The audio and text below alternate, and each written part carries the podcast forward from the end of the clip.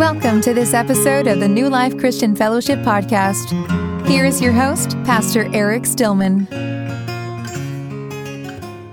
All right, so this morning I am in week two of a sermon series I've entitled Strength and Weakness, going through the New Testament book of Second Corinthians.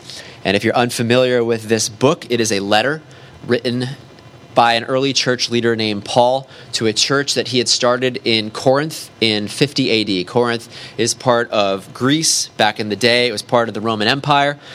And Corinth was a very wealthy city, and it also experienced a lot of issues in the church, which is why we have two very long letters from Paul to this church in the Bible, 1 Corinthians and 2 Corinthians. And there's even evidence as you read through those letters of at least two other letters that he wrote to this church that we don't have in existence anymore. And so there were a lot of issues going on that he had to address. Um, I'm going to try to give you a timeline. It, it, might be hard to hold it all, but I'm going to try to give you a timeline of Paul's relationship with this church because you're going to find as we read the, through the reading today that it's a very strained relationship. So, Paul starts the church around 50 AD, and after he leaves it in the hands of local elders, he moves on to start another church. But he gets wind that there's all kinds of issues going on, which prompts him to write 1 Corinthians. That's a letter we looked at last year in the beginning of 2020. And so he writes First Corinthians. There's a number of, of, of Christians and people in Corinth who have rejected Paul's authority, rejected his influence, and he has to write to kind of deal with a lot of the issues that have arisen. And then he follows up on that by making what he calls in today's letter a painful visit to them. He has to confront them about a number of things, and it's a very painful visit. And he makes plans to return and make a return visit, but circumstances change and he's not able to come and visit. And so instead, he sends a letter to them uh, a letter with a man named Titus. And this is not Second Corinthians. it's another letter he sends with Titus, asking them to address issues that have arisen. Particularly, there seems to be an individual who is stirring up all kinds of opposition and trouble. And he writes asking the leaders of the church to kind of deal with this man and discipline him, uh, to confront him with his sin, if necessary, to, to remove him from the church because of the trouble that he's causing. So this, this letter written in tears that he sends them, he talks about this, we're going to find in 2 Corinthians chapter 7 about this letter. And then Paul is waiting for Titus's return. He says that he was so troubled waiting for the return that he couldn't even, even though it says he was in Macedonia with an open door to ministry, he couldn't, couldn't engage in ministry because he was so concerned about what might happen in the Corinthian church. And so he writes this letter in response. He writes Second Corinthians to kind of continue to talk about what issues are going on and try to mend the strained relationship he has. Because some in the Corinthian church have responded and are really taking care of the issues and it's, it's really bringing them joy, but others are still stirring up trouble. So, in addition to that, as I mentioned last week, there's also some outside teachers that have come in that he sarcastically dubs the super apostles, who are kind of these health and wealth teachers, talking about how Paul is just poor and suffering. You, you shouldn't listen to him because obviously he's not blessed by God with all the suffering he's going through you should follow us. You know, we preach a message of health and wealth and all of these beautiful things, and we should follow us instead. And so there's all kinds of stuff that Paul needs to address in this letter.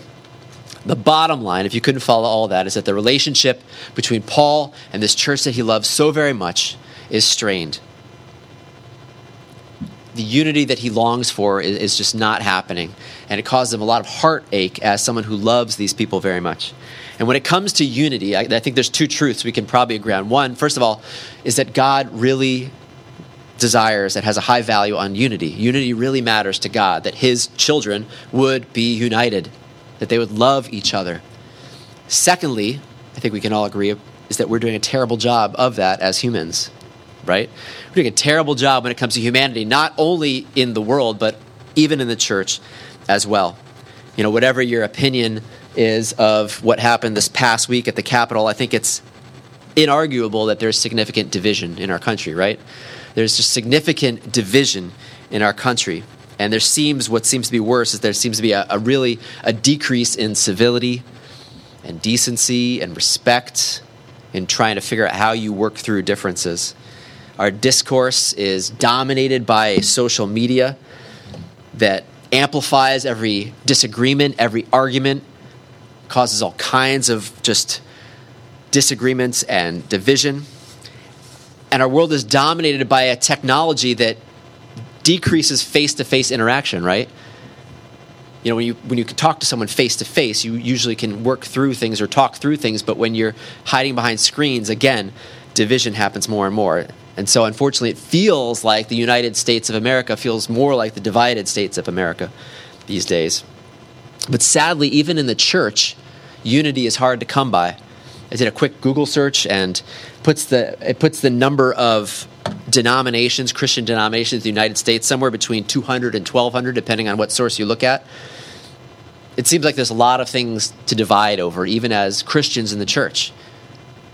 A lot of things that are hard to find unity around. But unity matters to God regardless. Think of what John wrote, Jesus' high priestly prayer in John 17, 20 to 23. Jesus said, My prayer is not for them alone. I pray also for those who will believe in me through their message, that all of them may be one. Father, just as you are in me and I am in you, may they also be in us, so that the world may believe that you have sent me. I have given them the glory that you gave me, that they may be one as we are one, I and them and you and me. May they be brought to complete unity to let the world know that you sent me and have loved them, even as you have loved me. Listen to what Jesus is saying there. He's saying the unity of the church will be a witness to the world that I'm divine, that God the Father has sent me.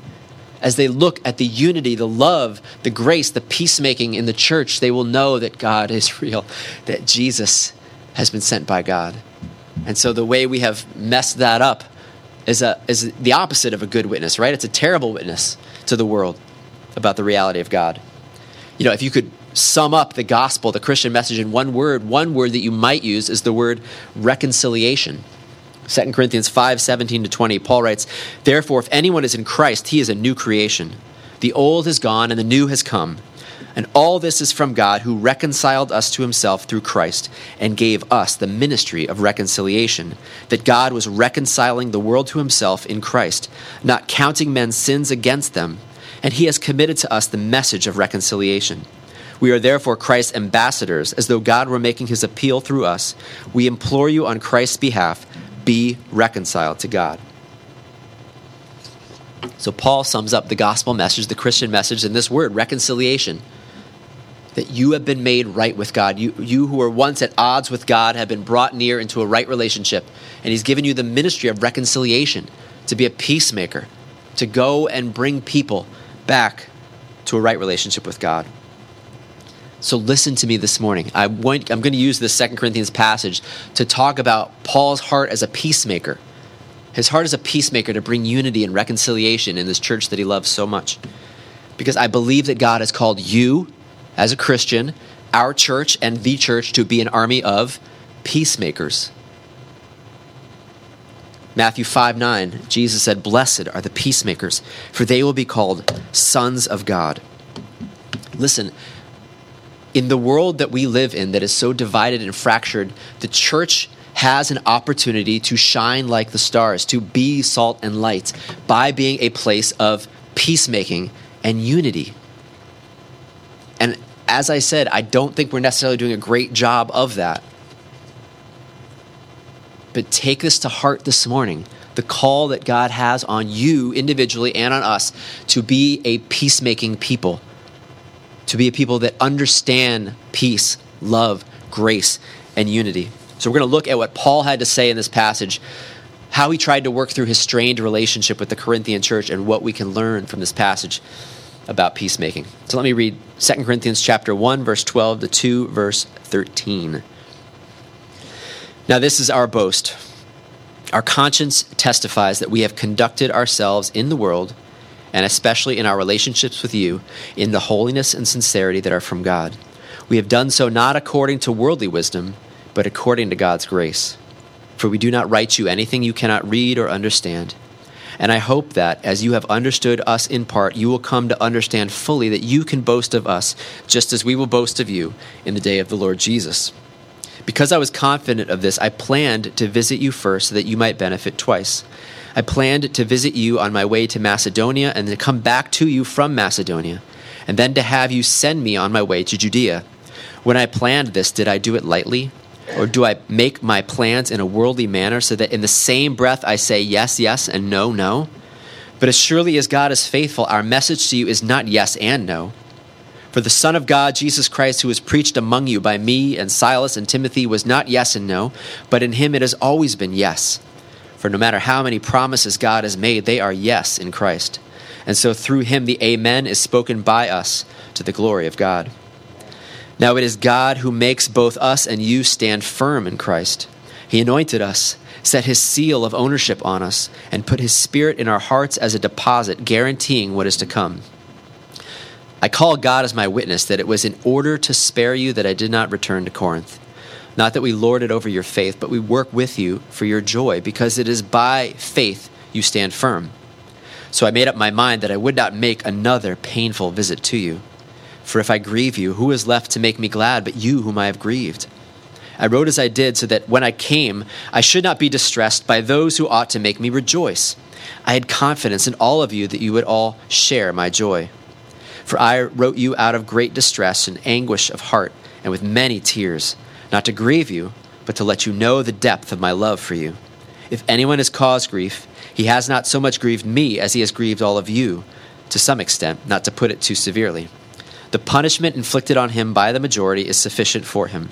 Now instead you ought to forgive and comfort him, so that he will not be overwhelmed by excessive sorrow. I urge you therefore to reaffirm your love for him. The reason I wrote you was to see if you would stand the test and be obedient in everything. If you forgive anyone, I also forgive him. And what I have forgiven, if there was anything to forgive, I have forgiven in the sight of Christ for your sake in order that Satan might not outwit us, for we are not unaware of his schemes. Now, when I went to Troas to preach the gospel of Christ and found that the Lord had opened a door for me, I still had no peace of mind because I did not find my brother Titus there. So I said goodbye to them and I went on to Macedonia. This is God's word. Let me pray before we continue. Lord, help us to understand what this means. Help us to apply this to our lives today, that we might be peacemakers, sons of God and daughters of God. We pray this in Jesus' name. Amen. So, again, that might have been a little hard to follow, so I'm going to try to unpack what he's saying there. In chapter 2, verse 11, he references Satan, the adversary. He says, We're not unaware of his schemes and how he's trying to divide and destroy the church and the people that God loves. And what I want to do is I look at this passage is talk about three schemes of Satan, th- three things that I see that, that the enemy of the church, the enemy of God, tries to do to destroy and divide God's people. And if you don't want to talk about Satan, you can just say three things we do to ourselves, because we do plenty of it to ourselves without his help. Three ways that Satan tries to destroy and divide the church. And now the focus is on the church and Christians, but there's going to be a lot of principles in here I'm sure that you can apply to your relationships with people who are not a part of the church. So the first scheme Satan uses to divide the church is miscommunication, faulty assumptions, suspicion of motives miscommunication, faulty assumptions, suspicion of motives. Paul begins with these words. He says, This is our boast. Our conscience testifies that we have conducted ourselves in the world, and especially in our relationships with you, in the holiness and sincerity that are from God. We've done so not according to worldly wisdom, but according to God's grace. For we do not write you anything you cannot read and understand. And I hope that as you have understood us in part, you will come to understand fully that you can boast of us just as we will boast of you in the day of the Lord Jesus if you didn't notice, he's defending himself a lot. It's, it must be hard for him to figure out how do I defend myself, you know, against all these accusations, against all the things that people are saying. They're trying to divide and destroy us and the unity that we have. That I'm the one who started this church and, and I'm, I'm the apostle, I'm, I'm the pastor, and now there's this division that has happened. How do I defend the accusations against myself? The boasting in this context is not a self glorification. It's boasting in what God has done in him, what God is doing in them. And he goes on to explain. He says, Listen, let me explain to you why I did not come when I said I would. Because again, they are having faulty assumptions here. They're having suspicion of motives here because of the fact that Paul did not show up when he said he would.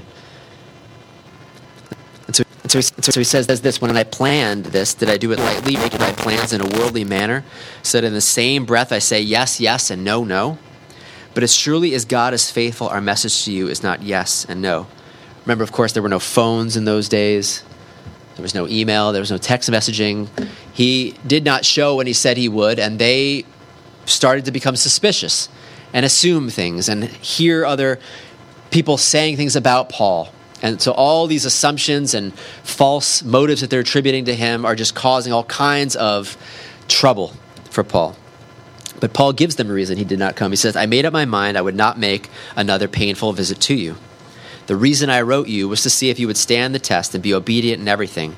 There was such turmoil, he said, if I, he felt like if he came, it would not go well. And so he needed to instead send them a letter with Titus and ask them to deal with the issue, deal with the individual in their midst who is causing such division. He put the responsibility on the church leaders to deal with the issue because he felt like if he came, it was just not going to go well. It was going to be a painful visit that was going to result in more division. And it sounds like the Corinthian leaders took his advice and they took care of it because now he starts to talk about forgiveness, forgiving the offender. He says, The punishment inflicted on him by the majority is sufficient for him. And now instead you ought to forgive and comfort him, so that he will not be overwhelmed by excessive sorrow. I urge you, therefore, to reaffirm your love for him. So he wrote this letter asking the leaders to deal with the troublemakers in his, their midst, and it seems like they did. And now he's writing them to say, okay, you've disciplined this individual, they've repented, now forgive them, so that Satan will not have a foothold to divide and destroy the church. So the first scheme, again, that Satan uses to divide the church is miscommunication, faulty assumptions, and suspicion of motives. The less that you talk to people face to face, the more you begin to question people's motives, make assumptions about people. And those assumptions tend to be uncharitable, don't they? They tend to be suspecting wrong motives on the, on the part of other people. And that is how Satan starts to get a foothold to divide and destroy. Consider this. In a famous experiment from the 1950s, psychologists found that when a group of boys were randomly assigned to two teams and then isolated from each other, hostility between the two groups escalated to a perilous level. Conversely, when people from an in group spend time with those from an out group, dislike or mistrust declines. As the social psychologists Thomas F. Pettigrew and Linda R. Tropp found in their landmark survey, based on 515 empirical studies, prejudice and distrust are greatly reduced when groups get to know each other. Hmm. that sounds relevant. When people don't talk to each other face to face when when either in the form of social media they're just firing things into the internet or they're just staying in their separate little groups and not talking to each other that's when division and distrust and discord happens and that is one of the schemes that Satan uses to divide and destroy miscommunication, faulty assumptions, suspicion of motives, as there isn't face to face interaction. This happens all the time, even in the church. There have been times when, you know, I might be walking by to do something and someone says, "Oh, he didn't say hi to me." And then all kinds of suspicions and false motives arise, right? Oh, you think he's better than me? You know? He doesn't have time for me? These sort of things happen so instinctively that something happens, we interpret it one way, we make all kinds of suspicion, suspicious, you know, attribute false motives to people instead of just coming face to face to someone and saying, hey, this happened. Am I off base or was something going on there? And seeking clarification. Paul, in this situation, tries to clarify what happened because he knows that there's all kinds of miscommunication happening and false motives being attributed to him. And so he writes and clarifies listen, this is why I did not come. It is not because I don't love you. I didn't come because I knew it was going to go badly if I went. And so I asked you guys to deal with the issue. And I'm so grateful that you did and now forgive because what you've dealt with has been, you know, what you had to deal with has been taken care of. Remember what James said, My dear brothers, take note of this. Everyone should be quick to listen, slow to speak, and slow to become angry. For man's anger does not bring about the righteous life that God desires. Maybe you've heard it said that God gave us two ears and one mouth for a reason, so that we would listen twice as much as we talk be quick to listen, slow to speak, slow to become angry. Can I encourage some of you need to take that, write it down, put it on your computer, put it on your phone, put it somewhere where you're going to see it to remind you to be quick to listen, slow to speak, slow to become angry. Be slow to type, be slow to post. Seek to understand others before you need to be understood by them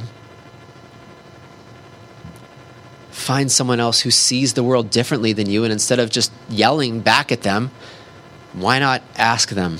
Why not call them up? Why not listen to them and say, Tell me more about why you believe what you believe? Tell me more about how you see the world. So that you might love them better. Not that you might argue with them better, so that you might love them better.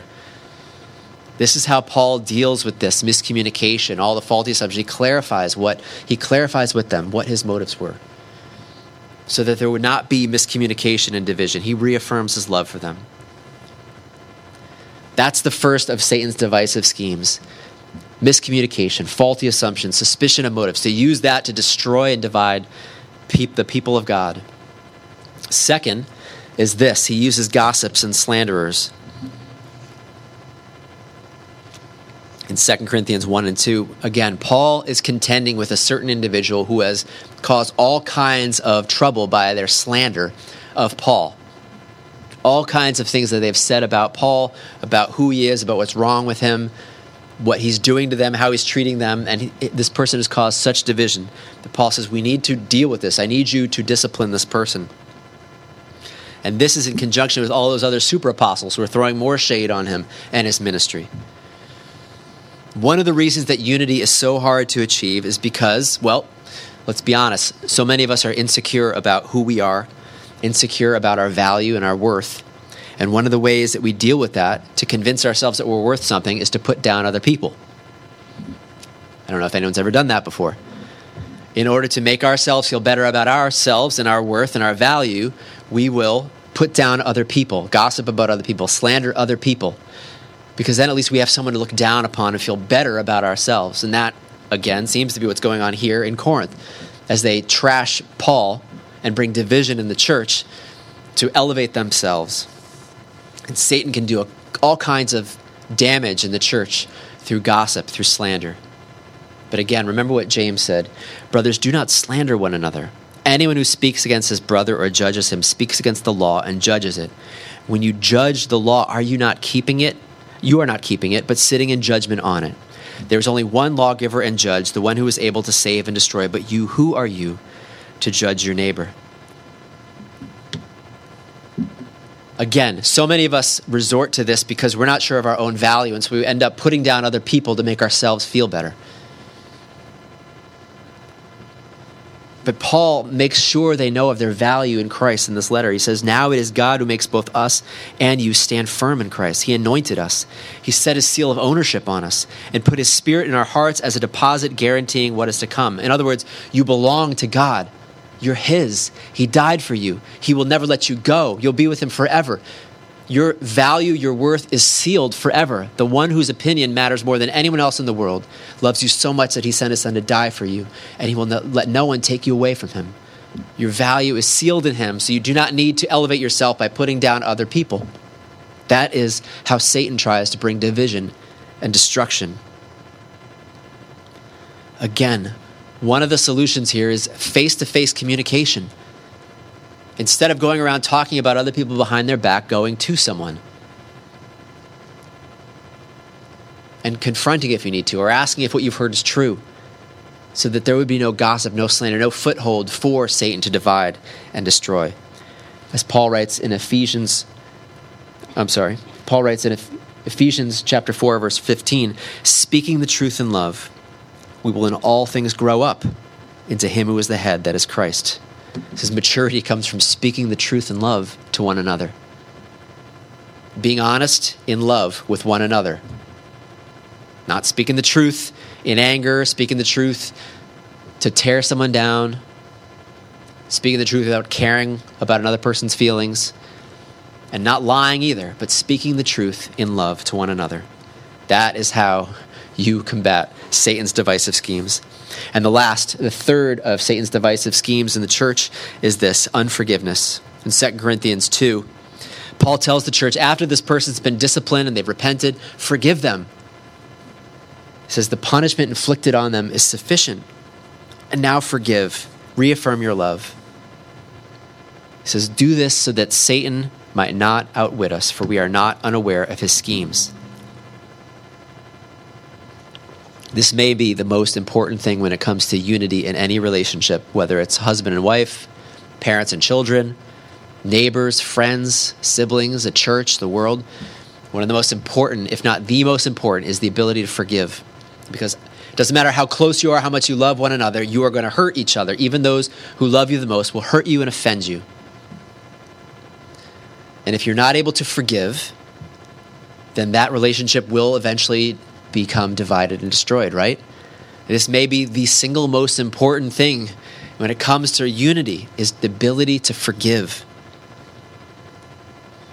Matthew 18, 21 to 22.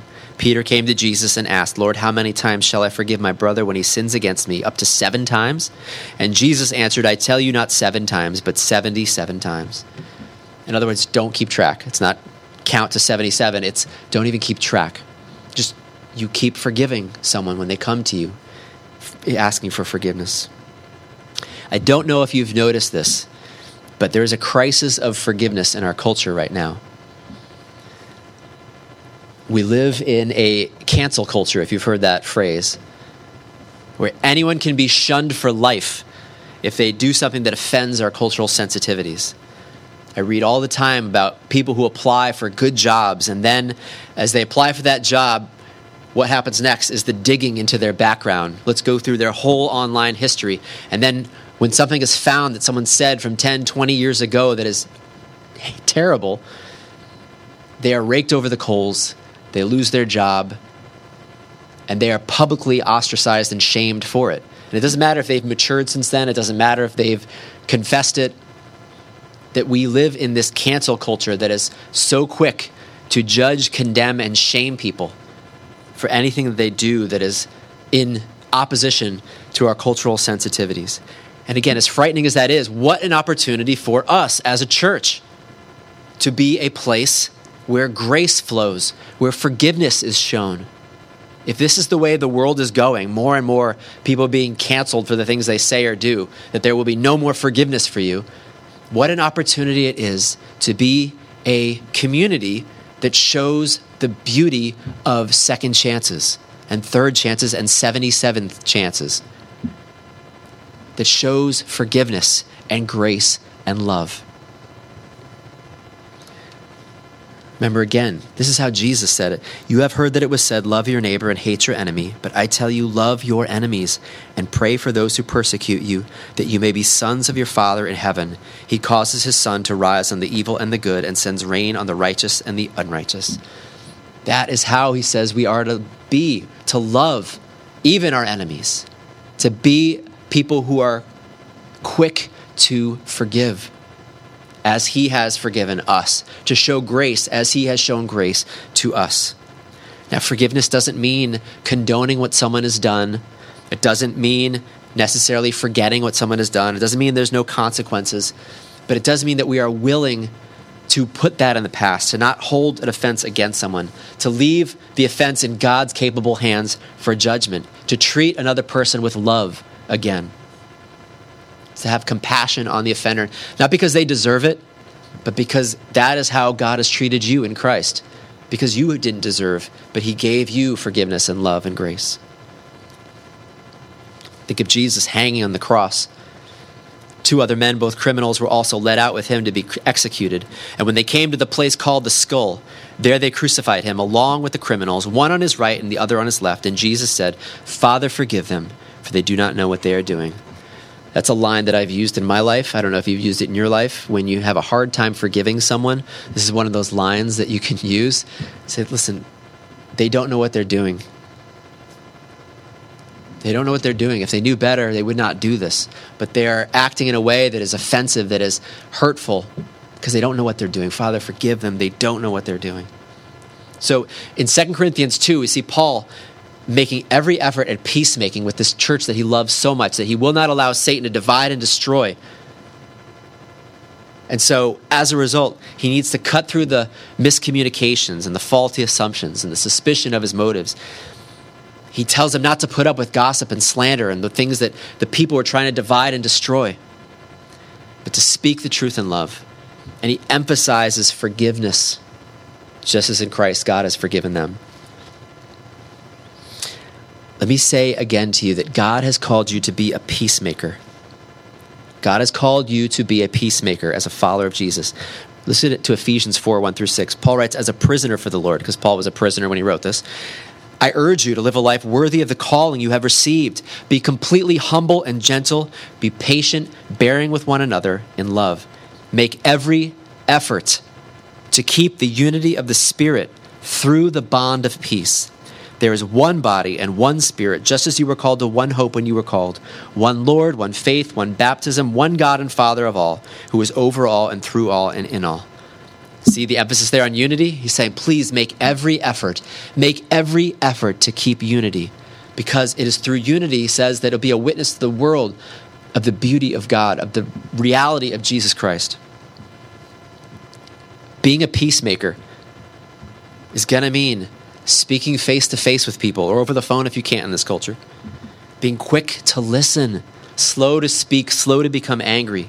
Being quick to extend grace and forgiveness, just as He has extended grace and forgiveness to you. So, can we consider this morning how we might put this into practice in the church and in our families and in this world? Think about the church. Jesus said this Therefore, if you are offering your gift at the altar, and there remember that your brother has something against you, leave your gift there in front of the altar. First go and be reconciled to your brother, and then come and offer your gift. Isn't that amazing? God says, All right, so you're coming to worship, you're coming to bring an offering, you're coming to sing to me. If there is disagreement between you and another believer, if there is tension and issues and, and, and that kind of discord, you know what's worshipful to me more than your songs, more than your gifts? Is that you would go and be made right with that person, that you would go and find unity, be reconciled. That is worship to me more than anything you could give here on a Sunday morning, is that you would be unified. So leave your gift, go take care of that, and then come back. That's how important it is to God that this would be a community of unity, of grace, of forgiveness. And then think about your families, those of you who, who are part of a family husbands and wives, parents and children, siblings. You are called to be a peacemaker in your home, and listen very, very closely.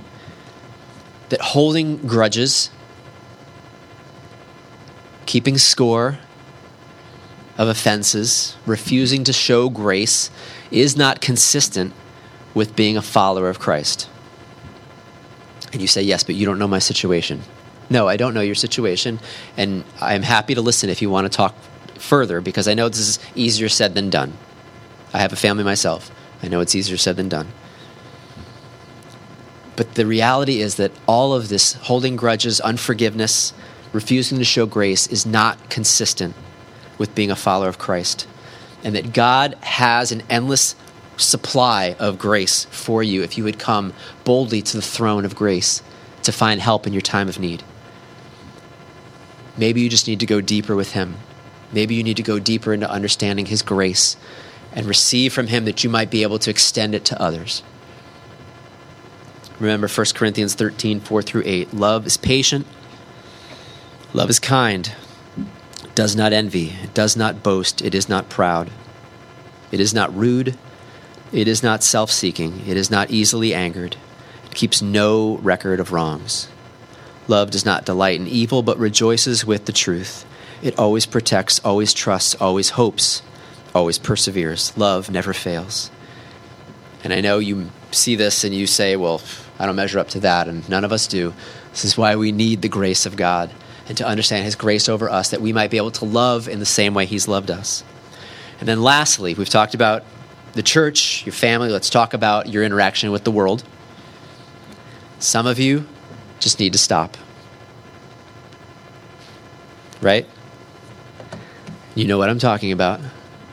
Sometimes we just need to be quick to listen, slow to speak, slow to type, slow to post, slow to become angry. To put James 1 19 to 20 on our computer and say, be slow to speak, be quick to listen.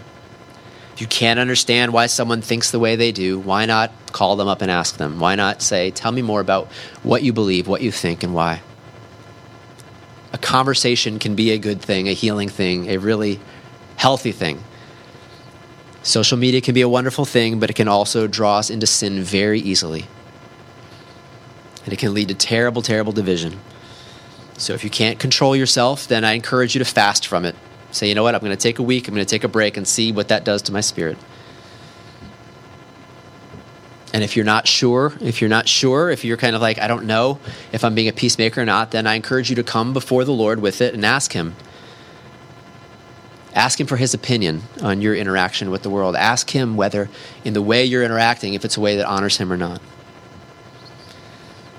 Again, we have been given a great opportunity in this world to be peacemakers, to be a community of grace, forgiveness, and unity. We're not doing a great job of it. I'm not just speaking of us, but I'm talking about the church in general. We're not doing such a great job of it. But we have an opportunity here to make every effort to maintain the unity of the Spirit through the bond of peace, to treat each other with love and forgiveness and grace, that the world might know that Jesus is Lord. Amen.